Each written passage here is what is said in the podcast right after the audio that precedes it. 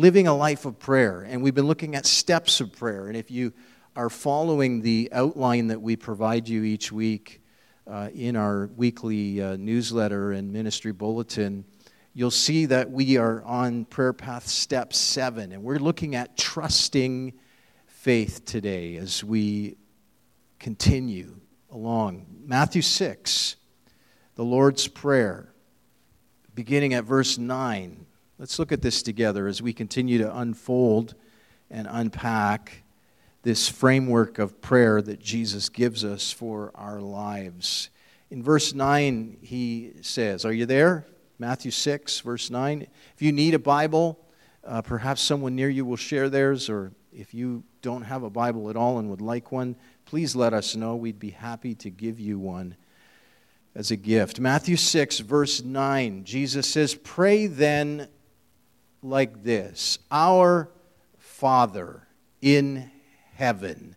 Would you say that with me? Our Father. Say it again, Our Father. I, I just, I, I think this is pertinent for me to share because I was, I was prompted in this while I was preparing this past week for our time together in the Word. And uh, this perhaps is something that, that uh, I should have touched on when we looked at this particular verse, Our Father, but perhaps it's timely today. We, we need to understand something about this expression because, especially in the day that we are living in and the, the current cultural stream that, that we are in, in our day and our age, the popular culture around us, this term, our Father, is not a sexist term. And it's important that we understand that with all the rhetoric that is, is thrown around, especially in these days, on this matter. It, it, it wasn't and isn't sexist the way many talk today. The issue that is as much today as it was then when Jesus spoke these words is that Father, that term, that expression, Father. Say it again with me, will you? Father.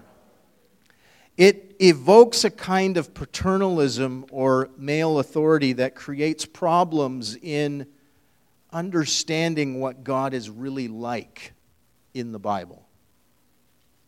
In our day, in Jesus' day, it did this too, but in our day, especially the day that we live in today, we, we, we are in need of sensitivity training here. And this is just a free footnote that I'm giving you today around this. I think it's important that we understand this. We've got to understand both what fatherhood looked like in the ancient world and what fatherhood evokes today in our lives. In the ancient world, fatherhood was characterized by a combination of both intimacy and authority. Intimacy and authority. Would you say that with me? Intimacy and authority. In the ancient world, fatherhood was understood that way. But where authority could be unquestioned. And today, fatherhood also evokes unquestioned authority, but with an abusive authoritarian quality to it. We prayed earlier for the women in Pakistan and domestic violence that happens there. It's a good example of what we're talking about. Unquestioned authority, but the intimacy factor is not there. In Jesus' day, in the ancient world, authority was considered to be unquestionable, but it was also understood in terms of intimacy as well. There was an intimacy between the Father and his children. And though the authority was there, it was clear, and it was understood to be unquestioned, there was an incredible intimacy factor that brought balance and wholeness to that. So, though there were times where the children may not have always understood why the father was laying down certain guidelines or expectations in the household. There was a trust and a confidence that was there in the authority of their father because of the intimacy of relationship that was in place. You tracking with me? I'm not talking about a dictatorship here, a cold authoritarianism the uh, authority was understood and it was respected and it was unquestioned, but it was also laced with an intimacy that brought a trust and a confidence and a security. But today we have the one element of that. We still have this unquestioned authority element, but rather than the intimacy, we have an abusive authoritarianism. I don't think any term and fam- family language is at the heart of the biblical vision of God. You need to understand that. Family language is at the heart of the biblical vision of God. And I don't think any term will escape the problems of misuse and abuse today, any family term, especially in this day where there's so much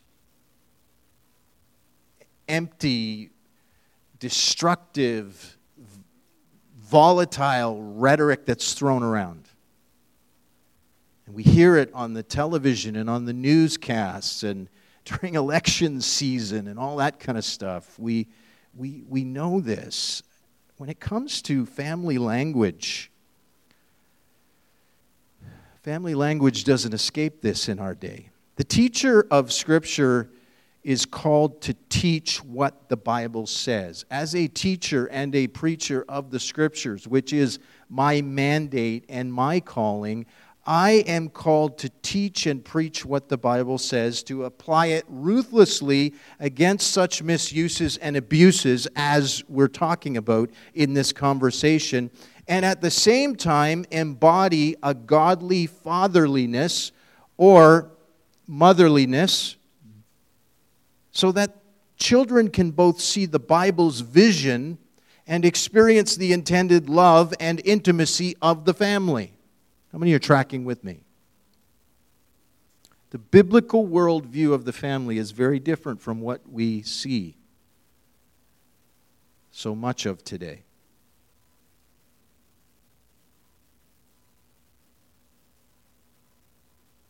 As it concerns mothers and fathers and so, so this approach, in other words, calls into question many cheap and distorted authoritarian views of parenting in our world and draws us to reform society, reform our culture, push, push back in a countercultural way on the basis of what God is truly like. So I want to urge us today, as we say the, this prayer to our Father in heaven, as we say it again, as we've been doing every week, I want to urge us as a people of the Spirit to double our efforts to restore what Father means and to embody it in our world so that the day will come when the term Father will never evoke destructive, abusive, or authoritarian behaviors as we see demonstrated today. And for some of us, that hits closer to home than others because we struggle in our own relationship with our fathers. And that carries over into our perspective of God as Father. May the Holy Spirit move and work in our hearts and lives in powerful, healing, restoring, reconciling ways that we may then come to understand who the Father really is, our Heavenly Father, and that we might demonstrate that in the world around us. Yeah? Amen? How many, how many would, would say, Yeah, I want to I wanna believe for that in my life and in our lives together? So there's that just a little extra for you. Our Father in heaven, hallowed be your name. Holy is your name. Your kingdom come. Your will be done on earth as it is in heaven. Give us this day our daily bread. We've been unpacking all of these different phrases from week to week, and if you've missed a week, you can get the messages. And forgive us our debts as we also have forgiven our debtors. And lead us not into temptation,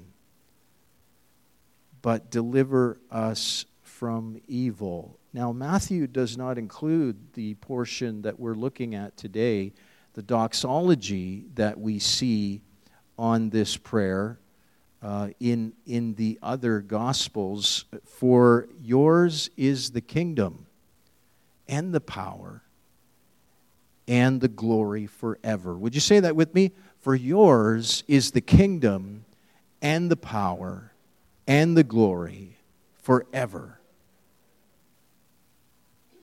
Our study of the Lord's Prayer concludes with this doxology Yours be the glory, yours is the power forever. These words of trusting faith, that's what we're looking at today trusting faith. We've been looking at the different dimensions, the different facets of our faith as we've unpacked each of these phrases. And this morning it's trusting faith. And here is the active expression of a heart that has absolute assurance of the complete triumph of God in His time. In His time.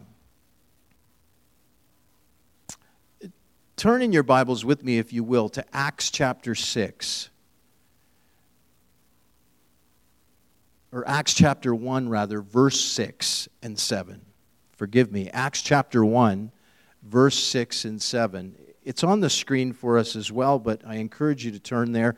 I think these words of Jesus to his first disciples will give us additional insight into these words of the Lord's Prayer. Yours be the power. Yours is the kingdom, the power, and the glory forever.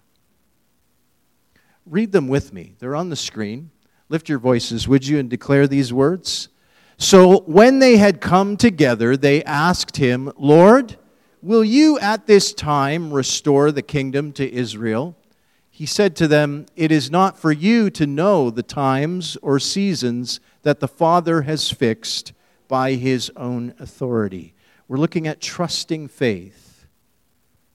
Trusting faith, the active expression of our hearts that have absolute assurance that the complete triumph of God will come in His time.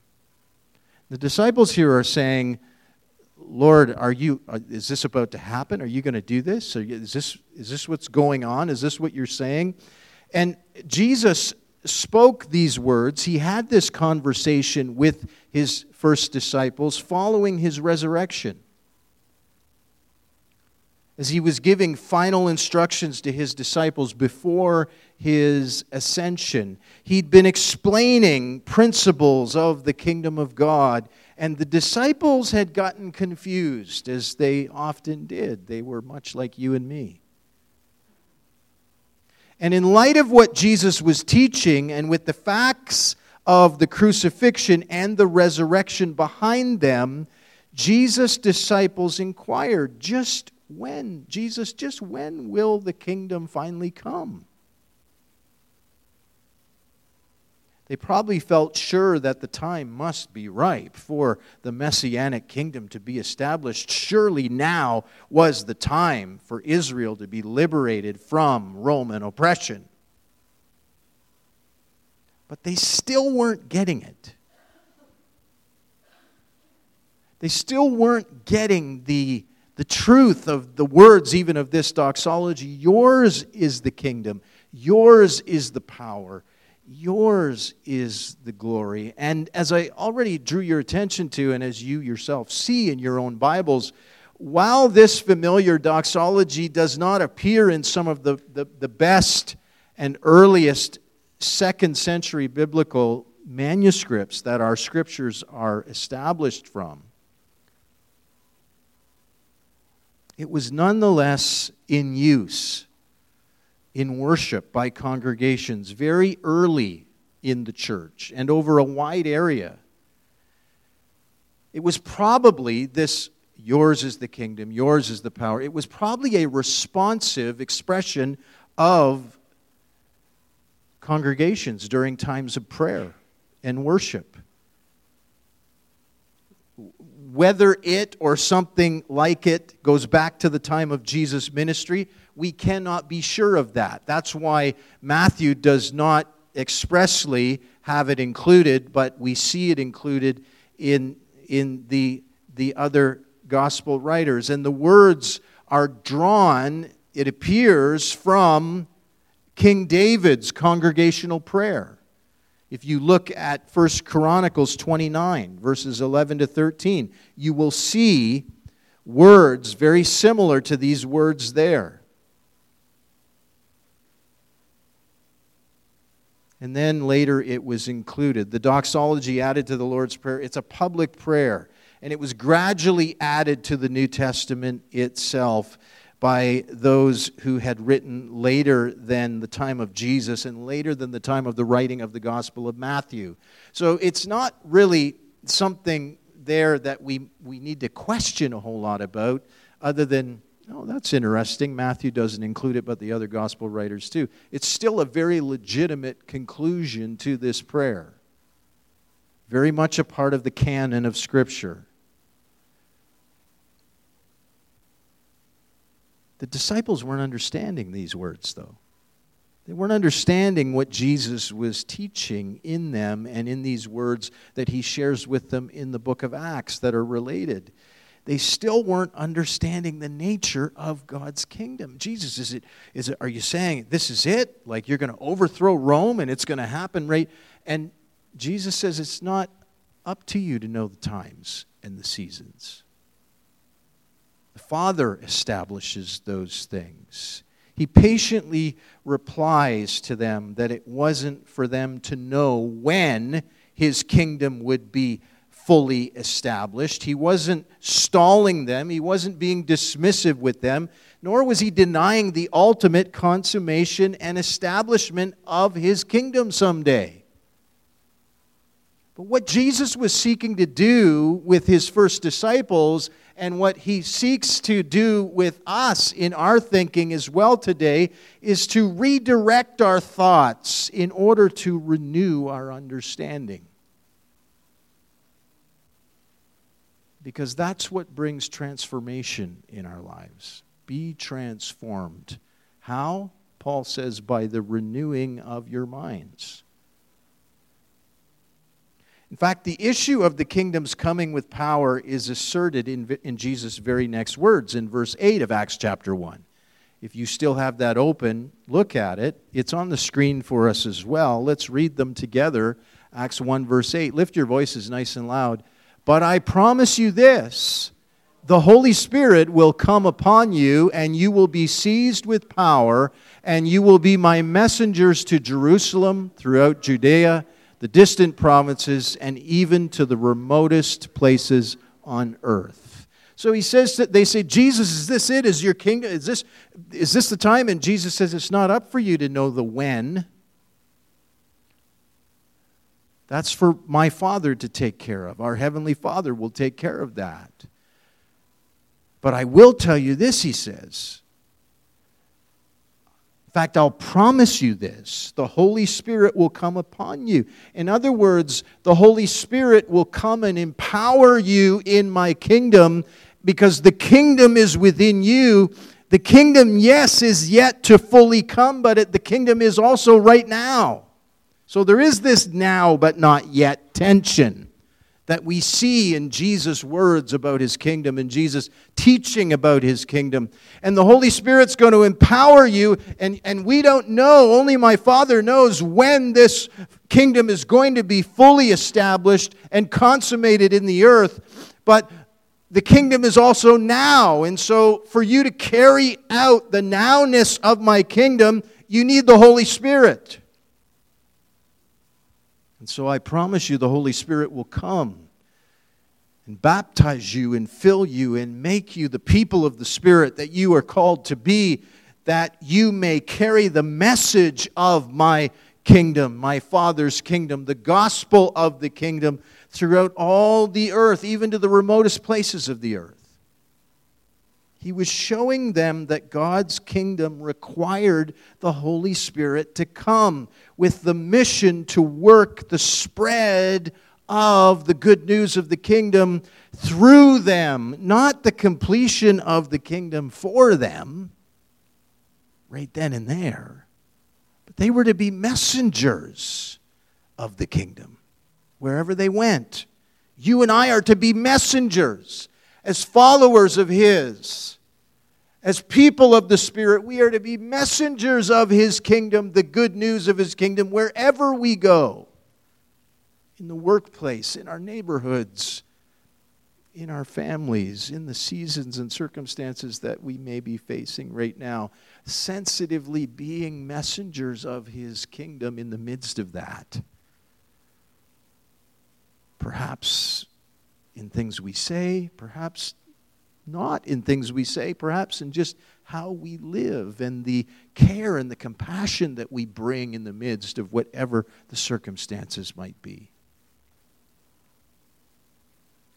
This conversation between Jesus and his disciples that we are studying here with Jesus' promise of the Holy Spirit's power in relation to the timing of his kingdom, this can help us understand the meaning of the concluding phrase here of the Lord's Prayer, this doxology that we're looking at. Yours is the kingdom, yours is the power, yours is the glory. We can see that Jesus was teaching the pathway here to truth, to the knowledge that when we have prayed in faith, in trusting faith, we can rest firm in our confidence that God has heard. He has heard you. He has heard us. And in His grace and by His Spirit, He will attend to all the issues that we have brought to Him. And even when we don't see our own timing in the answer, His purposes are not being lost.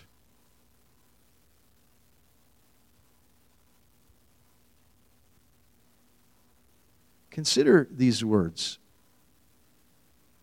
Yours is the kingdom. Say it with me. Yours is the kingdom. For many, these words seem to point to the future. For the first disciples, they certainly were in this conversation they were having with Jesus in, in, the, in Acts chapter 1. You know, to going to heaven someday. Is this, is this it? Like, is, for us today, especially, this is, a, this is how we frame this phrase right here. When we hear these words, yours, that's what we think of. Well, well, that's talking about going to heaven someday. But that's not what Jesus taught. Jesus taught very clearly that in certain respects, the presence and the power of his kingdom has broken into the earth now. Right now. Yes, there is the fullness of it to come. And the disciples thought that this was it. And Jesus said, That's not for you to know. My Father knows that. That's His business. Your business is to understand what is the kingdom now. Breaking in now, in this moment, in this age.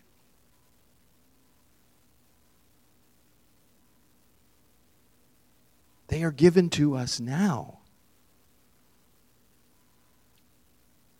Certain respects of the presence and power of God's kingdom. Listen to these words of Jesus in Luke chapter 12. In fact, they're on the screen. Luke chapter 12. Read them with me.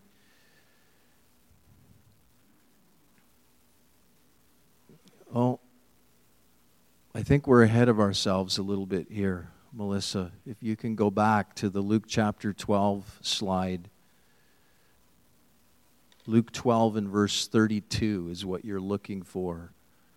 Jesus says these words So don't ever be afraid, dearest friends. Your loving Father joyously gives you his kingdom realm with all of its promises. He gives it to you now is what Jesus was pressing to them. Yes, there is the fullness of it yet to come, but there's a right now dimension of my kingdom that the Father is giving to you right now. You see, although we won't experience the fullest expression of his kingdom until he comes again, we mustn't diminish, please hear this, beloved, we mustn't diminish the fact that this prayer, the Lord's Prayer, that we are, many of us, so familiar with, this prayer is dealing with God's rule and reigning power impacting situations now. Right now. In your life, in my life, in the life of this congregation, our lives and our journey together. Wherever the Spirit is given room and allowed to work, the kingdom comes. I'll say that again. Wherever the Spirit is given room to work, the kingdom comes. In your life, in my life, in our lives together. Wherever He is given room and allowed to work, the kingdom of God comes now not in heaven someday. That's not what we're talking about. We're talking about the purposes and presence and intention and power of God's kingdom in our midst, breaking into our now.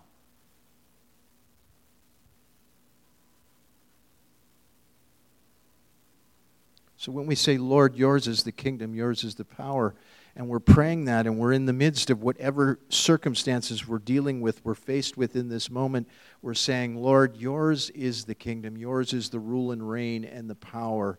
Yours right now, we welcome that presence. The presence, the power, the person of King Jesus.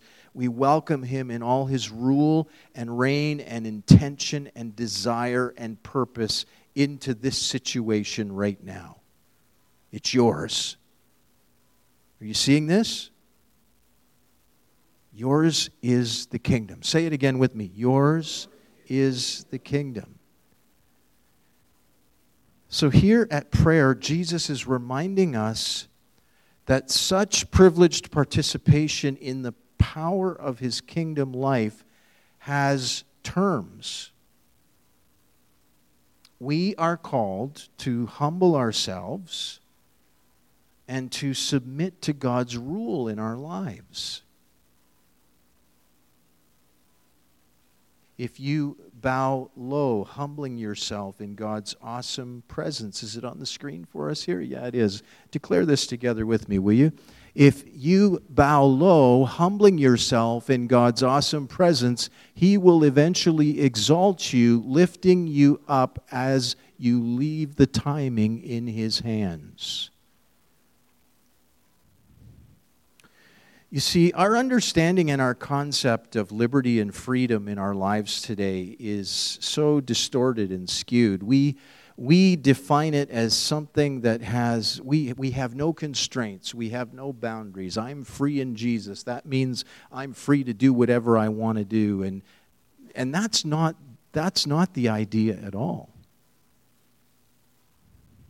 We come to learn in Christ that the very parameters and framework and guidelines and boundaries that he seeks to establish for our freedom are life giving. They're meant to bring life to us and to bring protection and to cover us. And so when we recognize that and we bow low to it and we humble ourselves in God's awesome presence, He then exalts us, lifting us up. And as we leave the timing of things to Him,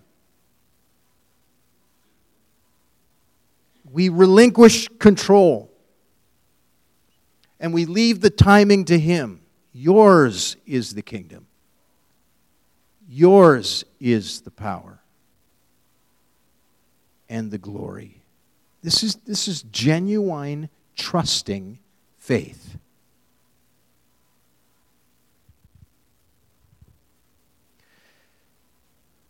The power and the glory. Yours is the kingdom. Yours is the power yours is the glory. The first factor in developing a trusting faith we see here is humbly learning that the rule, the power, and the glory are God's, not yours, not mine, His.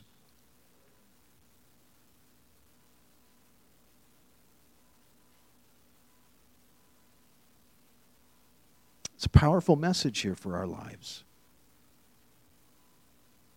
He will have the glory and the power and the rule and reign in our lives and every aspect of our lives as we submit to His rule and reign, as we bow low and humble ourselves under His rule and reign.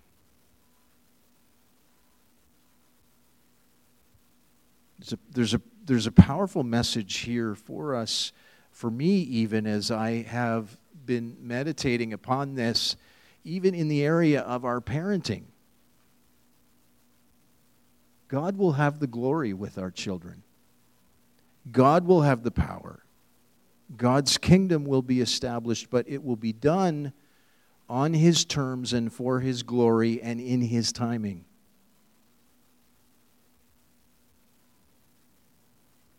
This has been a hard lesson for me. A hard lesson for I still wrestle with this when it comes to parenting. I'm talking about. I'm learning that my children are not putty in my hands.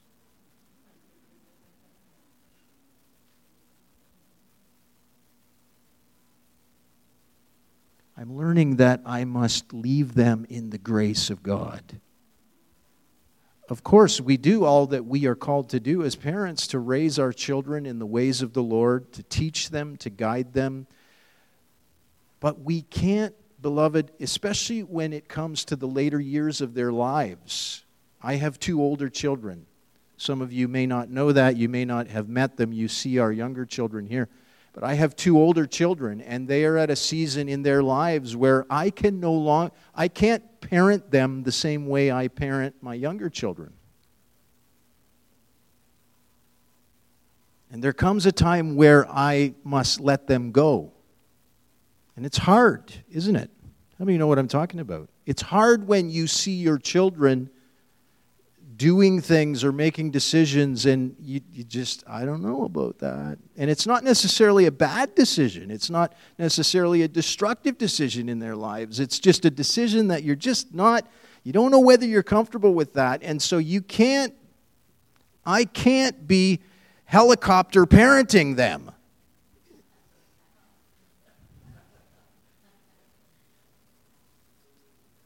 I have to leave them in the hands of God's grace and trust, trusting faith. Are you seeing this? Of course, if they come and they seek, they're seeking out my input or counsel or thoughts or what I'm gonna I you know I, I will give that, but I, I can't be chasing them down and and and smothering their lives that way. I have to trust.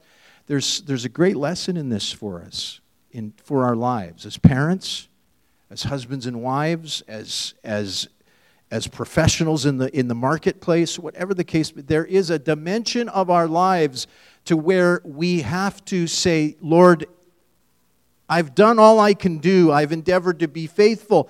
I, I, I know I'm not perfect and, and, I, and, and, and I've, I've done my best and I've endeavored to, but I, I realize that I yours now is the kingdom and the power and the glory. This is, I have to trust you in this.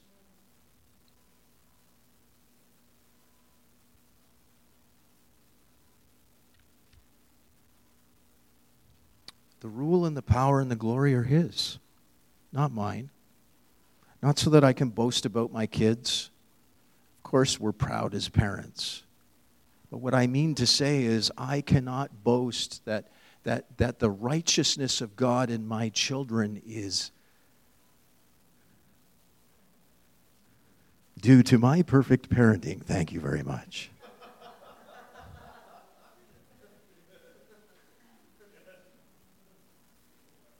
Because even perfect parenting does not produce perfect children. Just, just look at Adam and Eve. You don't get a much better father than God. And yet, God gave them the freedom to go their own way and to make their own choices. He didn't hover over them. He could have. He could have controlled the whole situation and made it happen just the way it, it you know, but he didn't.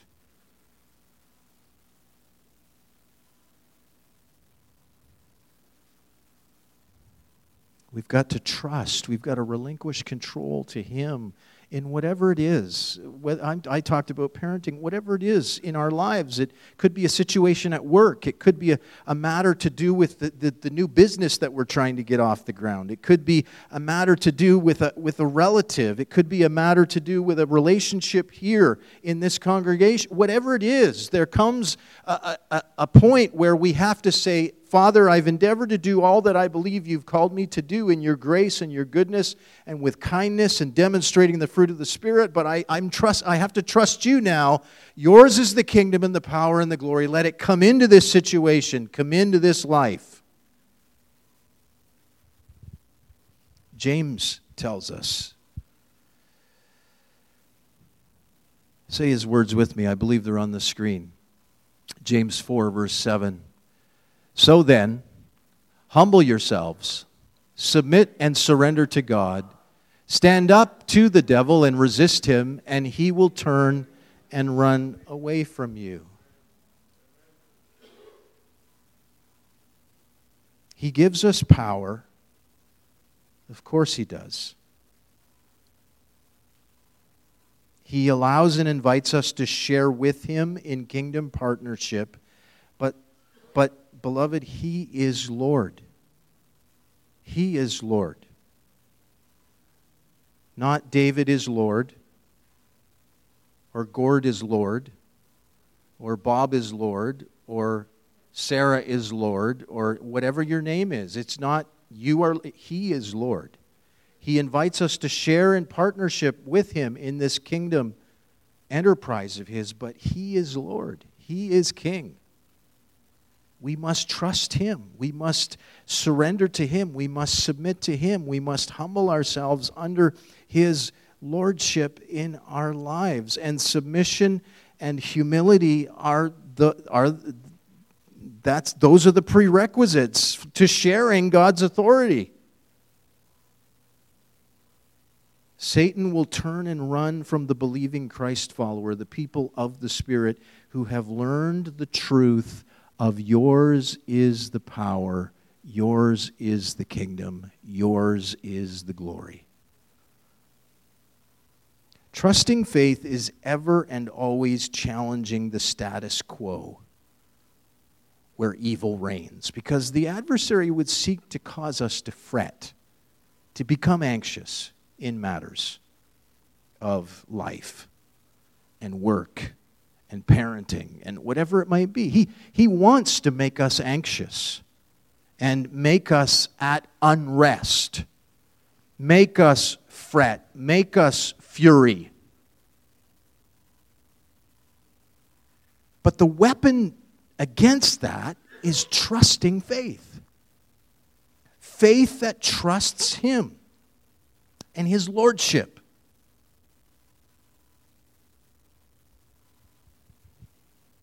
It challenges that status quo. How many know we all can fret? Fretting, anybody can do that. We're all good at that. That's, that's status quo. Becoming anxious, fury, we're all good at that. That's status quo. But trusting faith challenges that.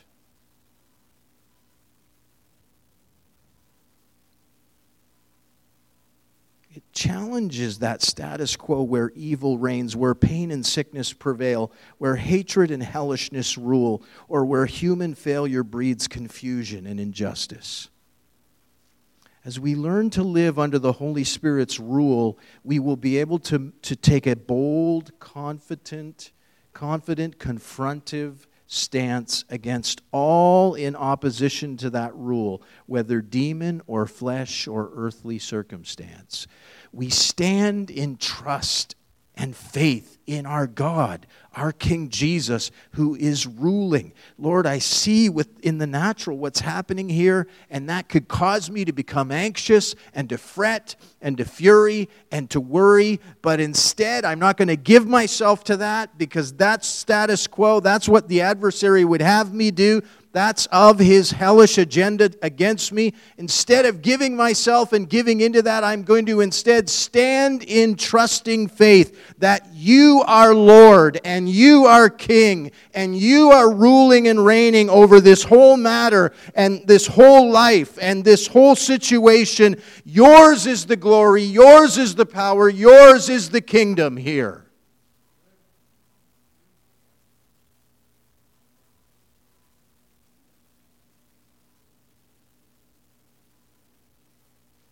Such a posture and such a stance says, I rely upon the one who claims ultimate and final rule everywhere and in every situation. I won't give way to any lie that attempts to cast doubt on God's ultimate and complete victory and purpose and plan. Hello? You have situations in mind right now as you're hearing these words. You have circumstances. You have people. You have sons and daughters, perhaps, relatives, family members, all in mind as you see, hear these words. I, Lord, I'm going to rely on you, the one who claims ultimate and final rule everywhere. I'm not going to try to control this situation myself. I'm not going to try to manipulate this circumstance. I'm not going to I'm not going to give myself to that. That's not trusting faith. I'm going to trust you who rules and reigns over it all. Yours is the kingdom, the power and the glory. Hello? I don't know if I'm preaching to anybody in this room, but I'm certainly preaching to myself today. If you don't need this, I surely do.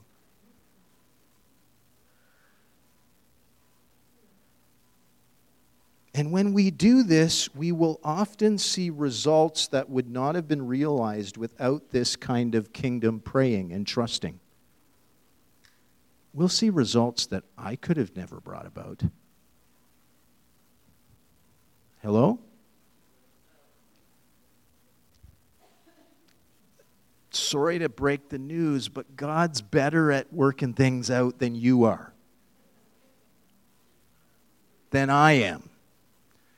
I'm pretty sure I've tried to fix them myself and I just make a mess of it, or a worse mess than it already is. But what happens when we don't see any results? Or we don't see the results we want to see?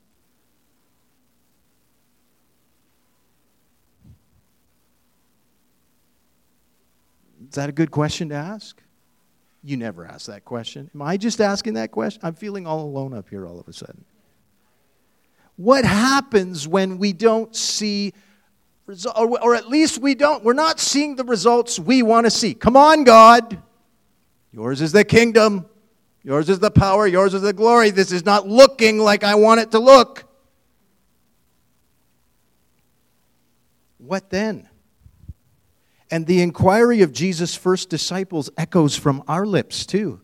When will the kingdom finally come? In this matter, in this situation.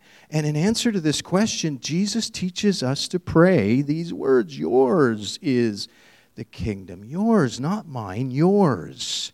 He's leading us to realize that even though answers may not yet fully appear, two things come from trusting faith or if they are appearing, they don't seem to be appearing the way I want them to appear. They're not packaged the way I thought they would be packaged. They don't look the way I thought they'd look. He leads us to realize in these situations two things from trusting faith. Number one, the knowledge that the ultimate triumph of God's manifest power will come according to His timing and His way and His will. And the assurance that until that time, He has given us His Spirit to enable us to carry on and to do His will. Here is our fortress, beloved. Here is our fortress of confidence though time may pass without our seeing victory as we would interpret it, we know and we pray with praise that we have not been deserted or abandoned or forsaken. God's Holy Spirit brings us His presence and power right now for whatever circumstances we encounter. There will be times when we will see God's kingdom power in action with healings and miracles and provision and deliverance or whatever the case might be. You fill in the blank. We'll see it in our lives. But there will also be times the Lord simply says, Trust me.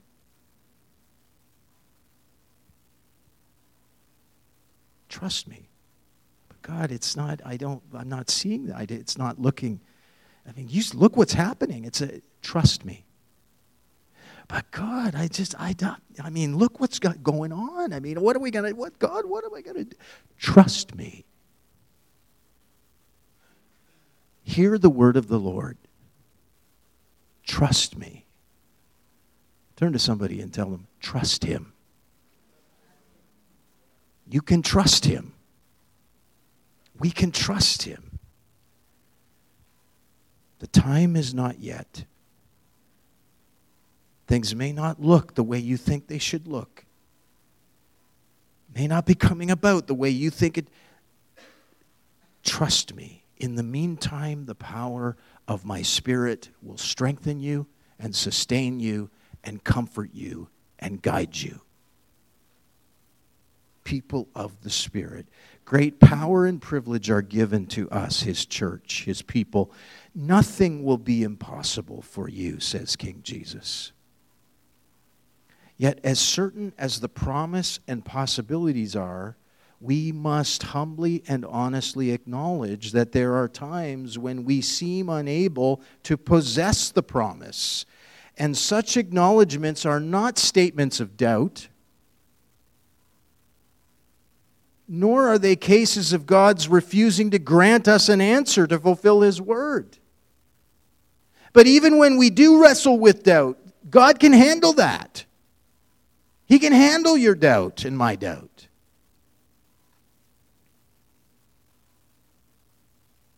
But we are reminded that He is the sovereign one.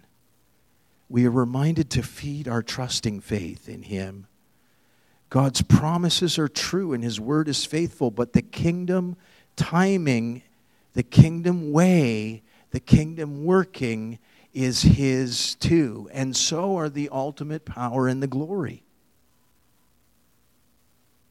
When we conclude the Lord's Prayer with these words, Yours is the kingdom and the power and the glory. Say it with me again, will you? Yours is the kingdom and the power and the glory. We aren't being either passive or merely poetic and sentimental. We are reflecting and confessing the power of trusting faith. Faith that stands in firm confidence regardless of circumstances and in spite of doubt. Such faith declares, Lord, to you belongs all kingdom authority, for you are the possessor of all. You are the creator of all. And as I gain that kingdom step by step, a portion at a time, I trust you, for the kingdom is yours. Beloved, there's no greater grounds for rest and for peace and for contentment in life than the certainty that is wrapped up in these words Yours is the kingdom. All rule belongs to you. Yours is the power. All mightiness, flows from you. Yours is the glory. His victory, your victory, Lord, shall be complete. With this kind of prayer comes boldness and confidence and comfort and peace and rest. Couldn't you use some of that in your life right now? In Him, we find confidence that our every need will be met. Our ultimate breakthrough and victory will be realized in His time, according to His ways, by His purpose, and for His glory. All things will resolve unto His wisest, His richest, and His best. So then, let's now and ever always join the angelic throng that stands around his throne and fills this very room, who worship him without ceasing day and night around his throne. Let's join in with that chorus, uniting our concert of prayer and praise with theirs, saying, Holy, holy, holy is the Lord God Almighty, who was who is, who is to come. Yeah? Would you stand with me in this place as Frank and the team come? Trusting faith. Trusting faith. I believe among many things that the Holy Spirit may be speaking to you right now in this moment as you give your ears to hear what He's saying to you.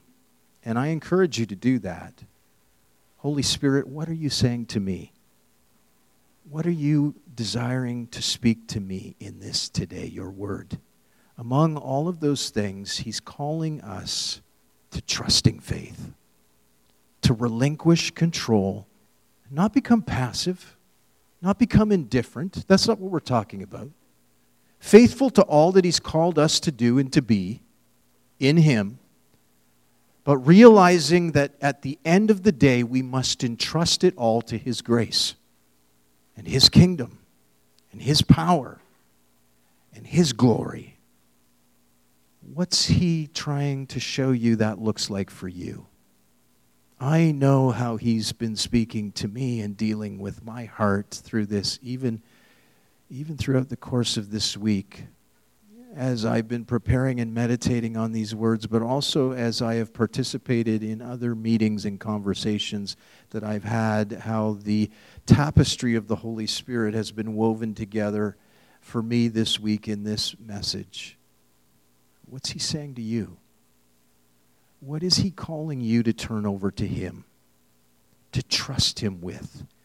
What are you fretting about right now? What are you anxious about? What are you furying about? What, are, what, is, what is it? And, and, and the Lord is saying, Trust me.